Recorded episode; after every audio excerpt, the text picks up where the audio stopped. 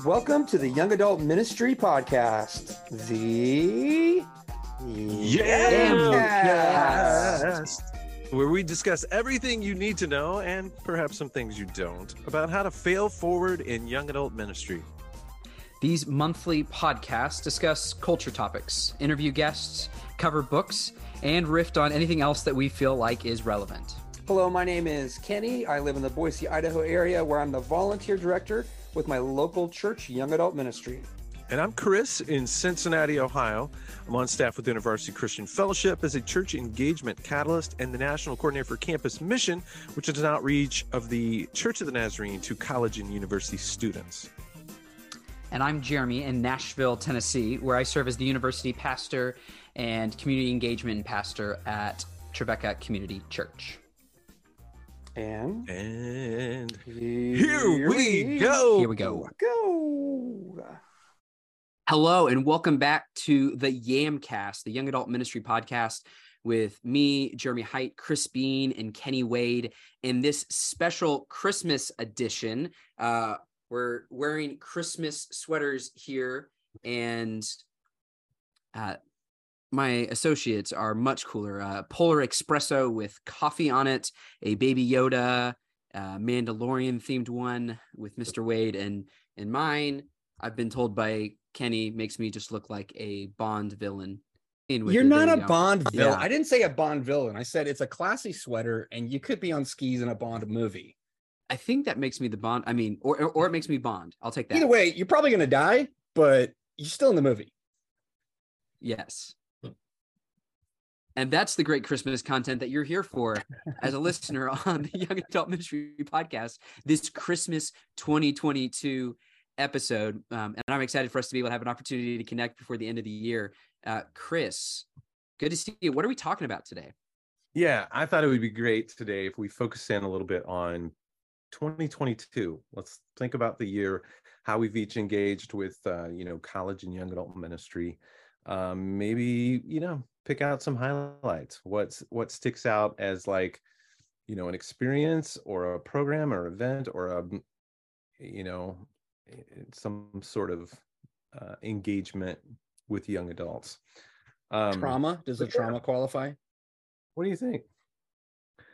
Uh, certainly, certainly. Okay. Trauma has significant um, possibilities for shaping you and helping you grow. So, highlight for me now. Interestingly, I have, you know, my role with InterVarsity and with the Nazarene denomination has kind of shifted, sort of. Um, so I'm no longer kind of on the ground in the trenches of campus ministry as I used to be at the University of Cincinnati. I still spend a couple of days a week hanging out with students in a coffee space, basically. But um, more of my time and work now is spent with churches and leaders talking about how they might engage. Um, but locally, I've definitely had uh, some opportunities with my own church, my own young adult kind of ministry involvement.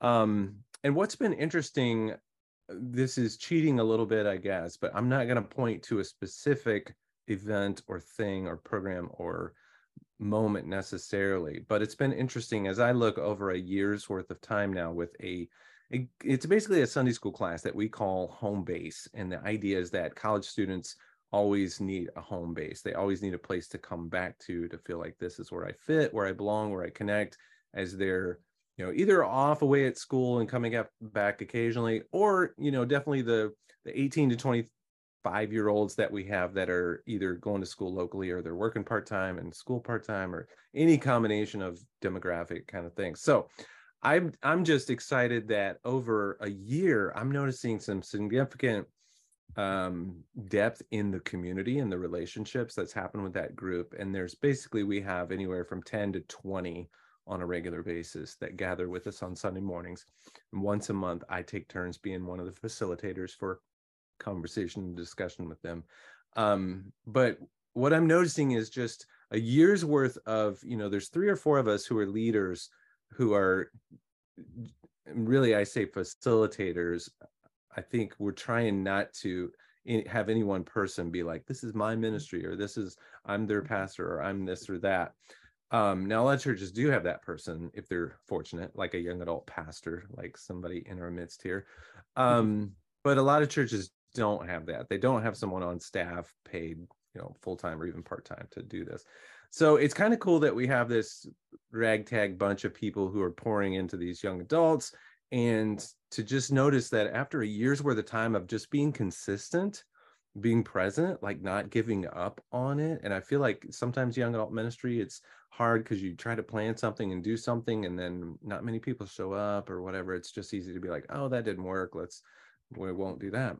Um but just to be faithful and consistent um and over time i've just seen a lot of growth in the relational depth the community that's happening amongst our this particular group of young adults. So this is really geared towards the younger edge. So it's we're we're really focused on you know the first five years out of the youth ministry in high school. Um, let's really pour into this group and make see if we can help them stay connected to church. Because uh, 66% is still the statistic of of church kids that are leaving during this season of post high school life. So anyway we really want to do everything we can to drop that percentage and see fewer and fewer um, of the students that we invest in you know walk away from church at this point. Um, of course we also want to be evangelistic. There's lots of young adults who are not part of the church that we can also reach. Um, and i'm excited about my future highlight. When we have this conversation in 23 i'm excited about uh, the highlight i'm projecting already for that that has to do with evangelism but anyway that's what i would share at this point so let me just summarize what I'm saying here. Um, I the thing I'm excited about is when I look back at 2022 for our own local young adult ministry, I think if you're consistent, if you provide consistent opportunities for young adults to gather outside of church, if you're reaching out and improving the communications basically amongst these young adults, I really think you can notice an increase in the depth of community that they experience, the level to which they're willing to engage each other outside of normal church hours, so to speak. Um, I've just been excited to watch that happen as we've been more intentional from a leadership standpoint.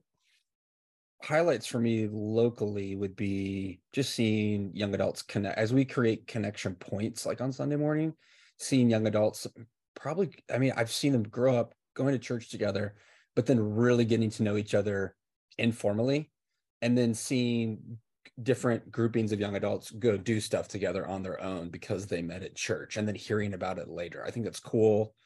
District wise, we're trying to get some momentum going with in my volunteer role there, um, just inviting young adults to different types of events that are already happening uh, on the district.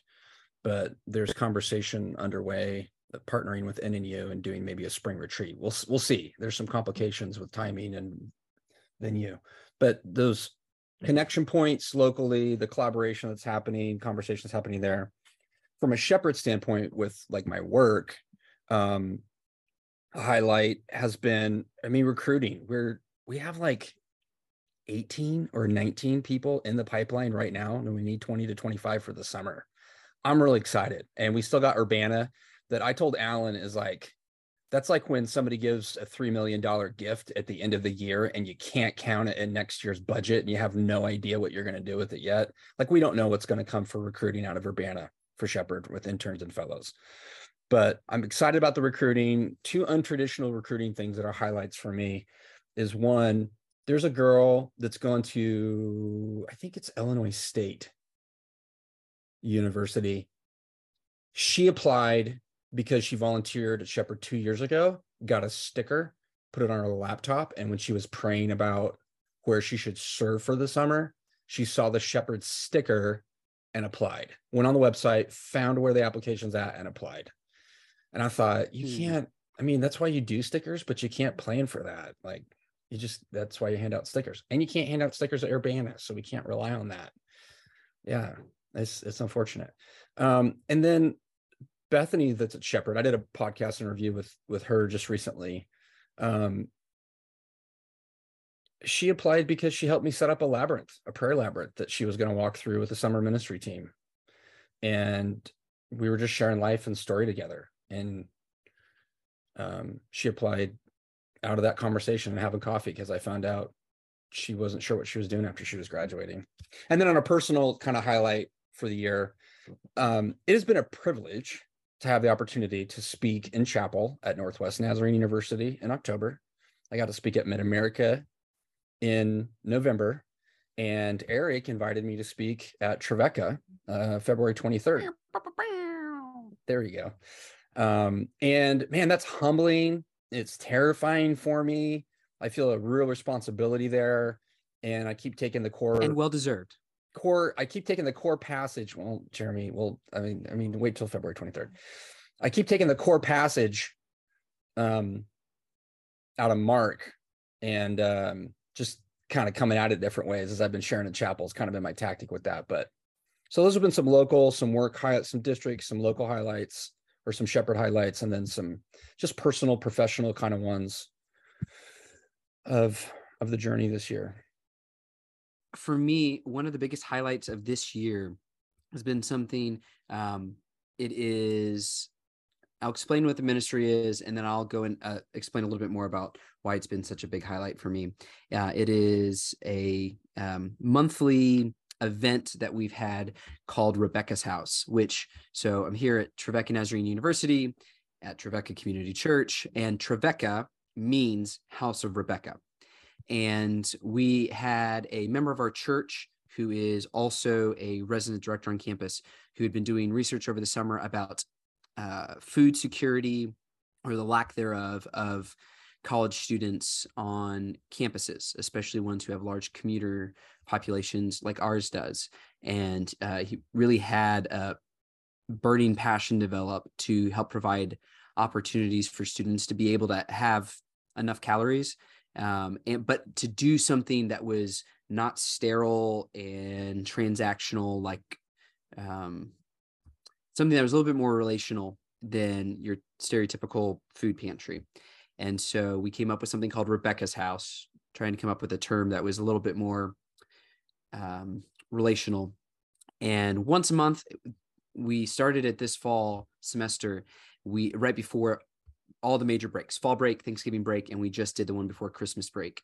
Uh, we uh, set up an area in our church lobby promoted on campus for students and they can come and select food items. And we've done a some type of social activity or fellowship thing so that it is also a like you can come and hang out whether or not you get groceries, but to make it something that's more than just selecting groceries. So this last one, we had Christmas cookies for people to uh, decorate. We've done painting pumpkins.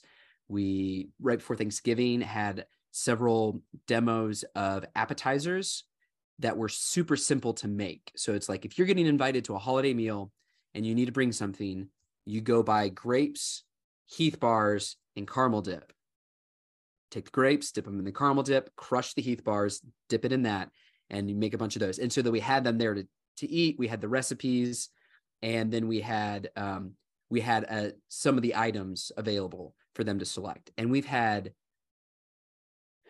a lot more people come than we had expected or hoped for.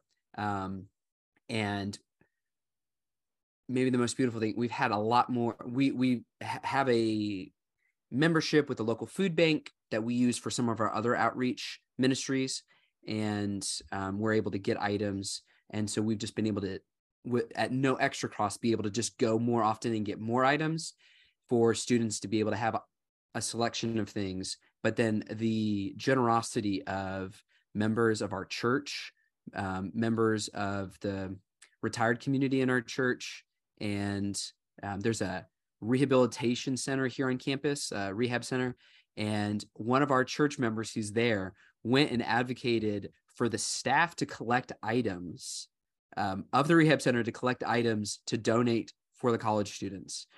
And so he went and made us made like a flyer for them to hand out amongst the staff, and they donated a box of of food to be able to help with that. It's just been like the generosity of people, the response from students, um, a lot who um, especially commuter population, that food insecurity would not be is not as visible as uh, somebody who's living on campus, um, and it's just been absolutely beautiful. It's one, been probably my favorite thing that I've gotten to be a part of.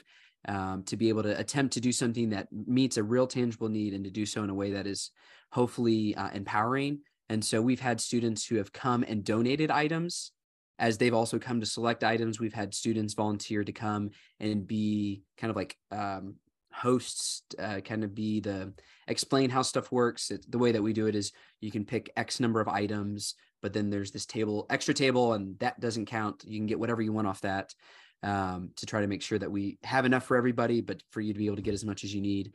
Um, it's been really, really beautiful and um, really well received. I just I spent half my day yesterday cleaning my office because it had uh, my senior pastor said, uh, Jeremy, your your office has basically just become a distribution center um, because I'd get stuff, and if I'm not, it just would be piling in my office because it's a new thing. We didn't really have any, so I'm trying to find space to store stuff as we're collecting donations. Um, it's been it's been really cool.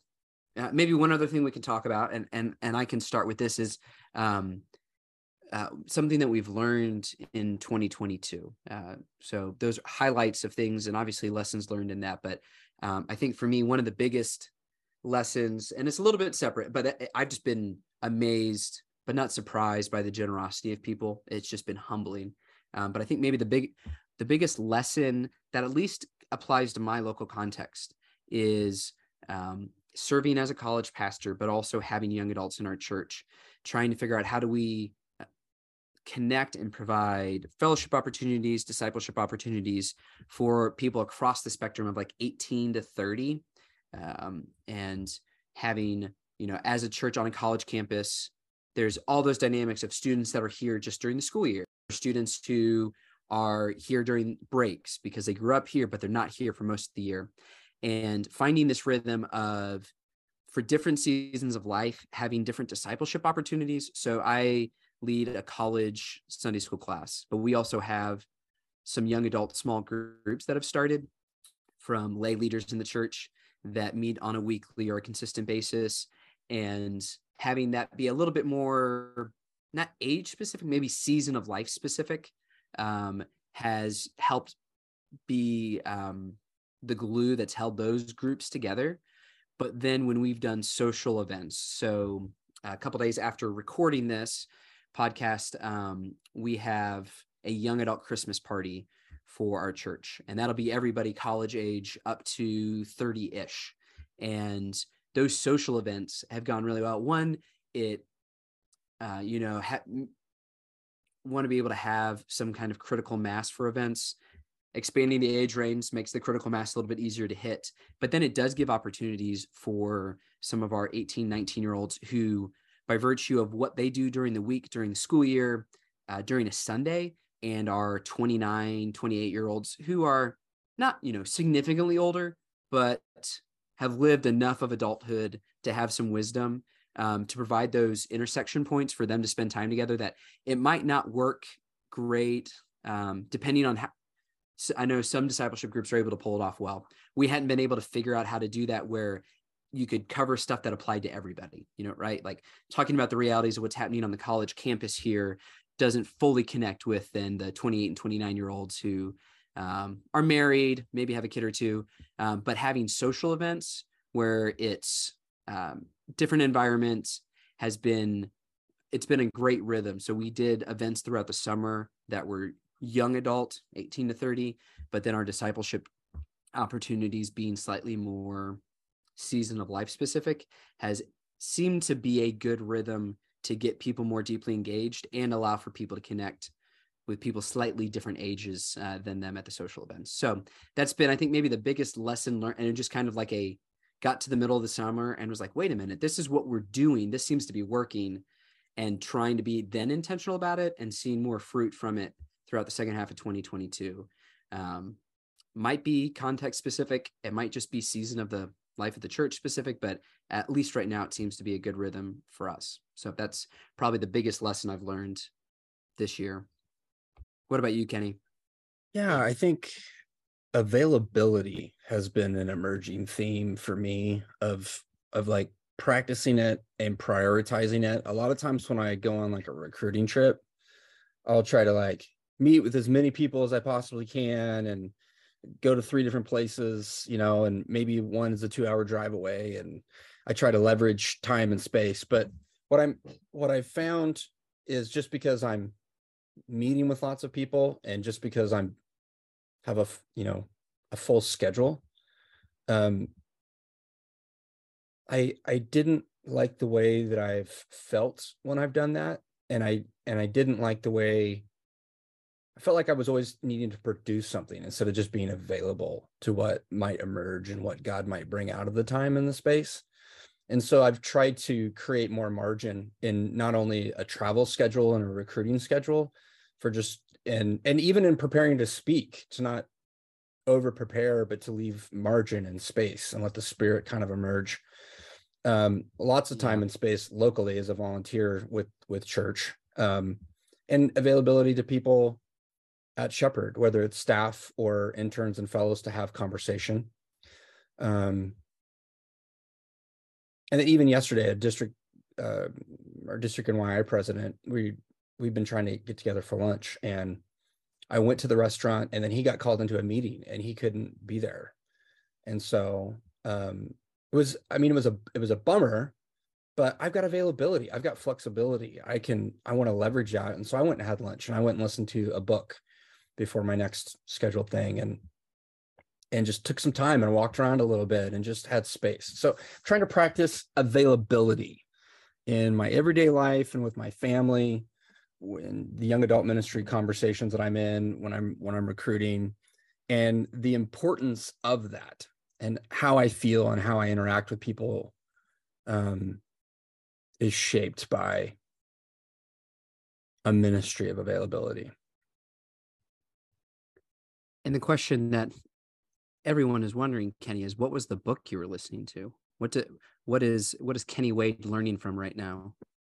I have to look it up because I, I just started listening to it. And this was actually recommended to me by the chaplain at the College of Idaho that he's reading through with some of the students that it's called I Never Thought of It That Way by Monica Guzman. How to have fearless, curious conversations in dangerously divided times yeah let me let me cap off my availability thing with this.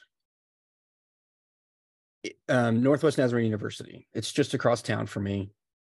And every time i go there i feel like i need to be in recruiting mode. And so i'm commodifying at worst i'm commodifying but there's an availability yeah. to the goals that we have too. It's just i don't have to force them. I don't have to produce them. Sometimes i can wait on them and wait on god in the midst of them. Um and so I thought, I just, I need to be in the practice of reading. So Monday, I just went over to NNU. I took some books with me that I've been wanting to get into. I tried to read a chapter in each one, had a few bathroom breaks, got some lunch, had some coffee, and I bumped into people. You know, some that are on U staff, some that I've been having conversations with, some that I'm related to. I've got nieces and nephews that, that go to school there. And I was just around, I was just available. I wasn't doing anything particularly. I wasn't trying to produce something other than reading for my own personal, professional kind of edification. But it, dude, it just felt so good. It just and this it was snow was coming down. I posted a little reel on my Instagram about it. It was just really peaceful and just I was like, I why am I not doing this more often? Why am I just being more available to this? Really is a discipline. And I feel like every area that God's leading and calling me into of any age group intergenerationally is benefits from me choosing to be available in those ways. At least, uh, hopefully, I'm just a, a better person and follower of Jesus because of it, and then it's impacting people. But anyway, trying to read more, be available to read more as well.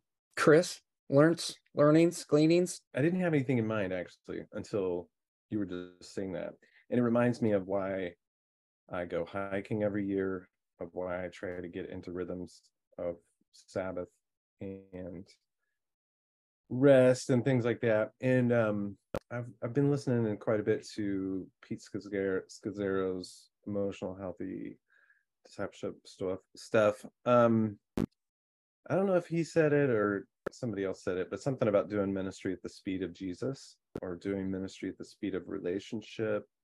Basically, yeah. three mile per hour ministry. I mean, it's interesting mm-hmm. to think Jesus never went faster than three miles per hour in his life unless he was running, he could probably get up to 12 or 15, maybe.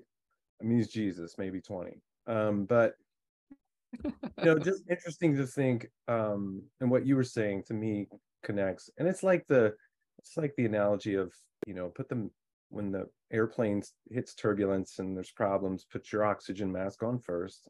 So, you know, before you can help your child or anyone else. Um, and we can say that and talk about self-care and this and that, but I mean, really to be emotionally healthy and godly and spiritually competent and growing and, and whatever. I mean, it really does take an emphasis on this and a choosing a different way to be um, spiritually healthy and available to people. Um, and I think it's just it's just a myth to think you know productivity is the goal um, when depth or you know health. I mean, what we have ultimately to offer young adults in this context of conversation is is someone who is listening to the spirit and um, taking time to reflect and to know the right questions to ask someone.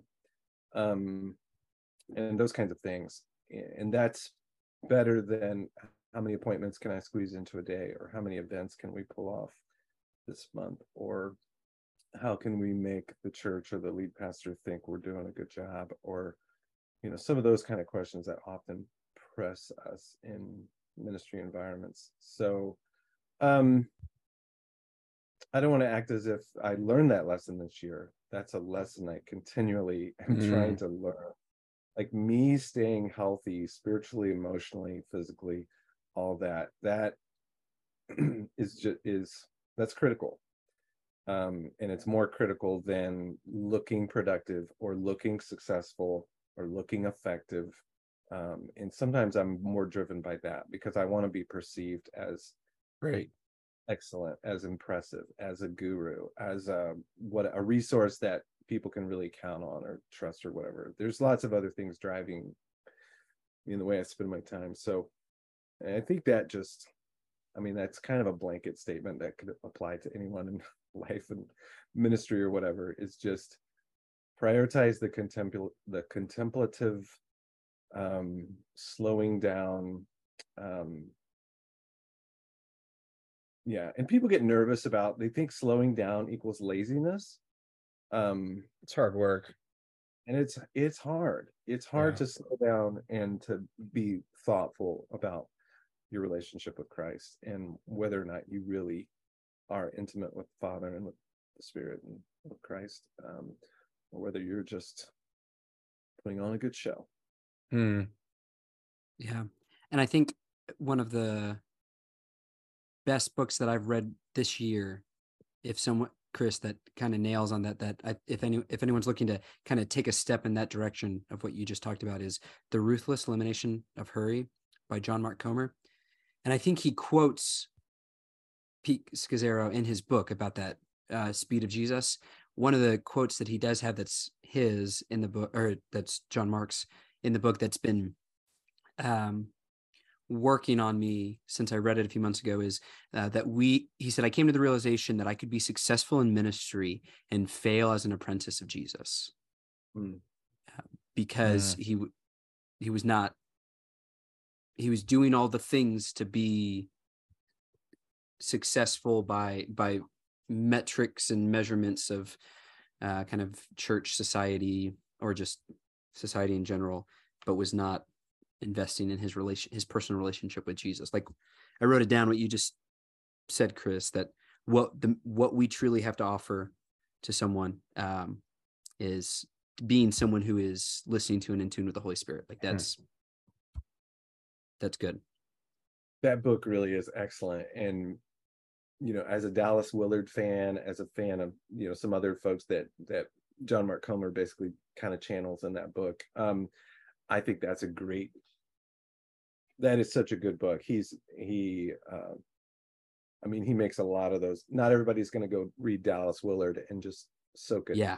in, but when you read Ruthless Elimination of Hurry by Comer, I mean, it really is a, an aha moment, I think, in, in many ways. So I double that recommendation for sure. I was reflecting recently again on just how important physical exertion is for me for my mental and emotional and spiritual well-being.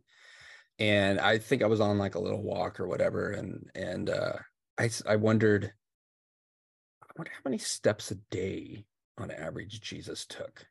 Because we know he's walking everywhere. And so i looked it up and you guys fact check me on this but the, they they estimate that in jesus's day people walked and that jesus himself walked between about 32 kilometers, about 20 miles a day, which I usually half of that is usually the mileage, just a rough estimate. But Jesus was a fit dude because he had to walk everywhere. He didn't have cars, you know, ride share, trains and planes and stuff. But that the walking at the speed of Jesus, it was so much walking with people. And if I really want to get to know a college student when I'm on campus with them, I ask to go for a walk. I have a different conversation when I'm on a walk than I do over coffee or um or sitting across a table. Um, I mean, we we Chris, you, you I'm pretty sure we talked about that in the last conversation about your adventures on the AT.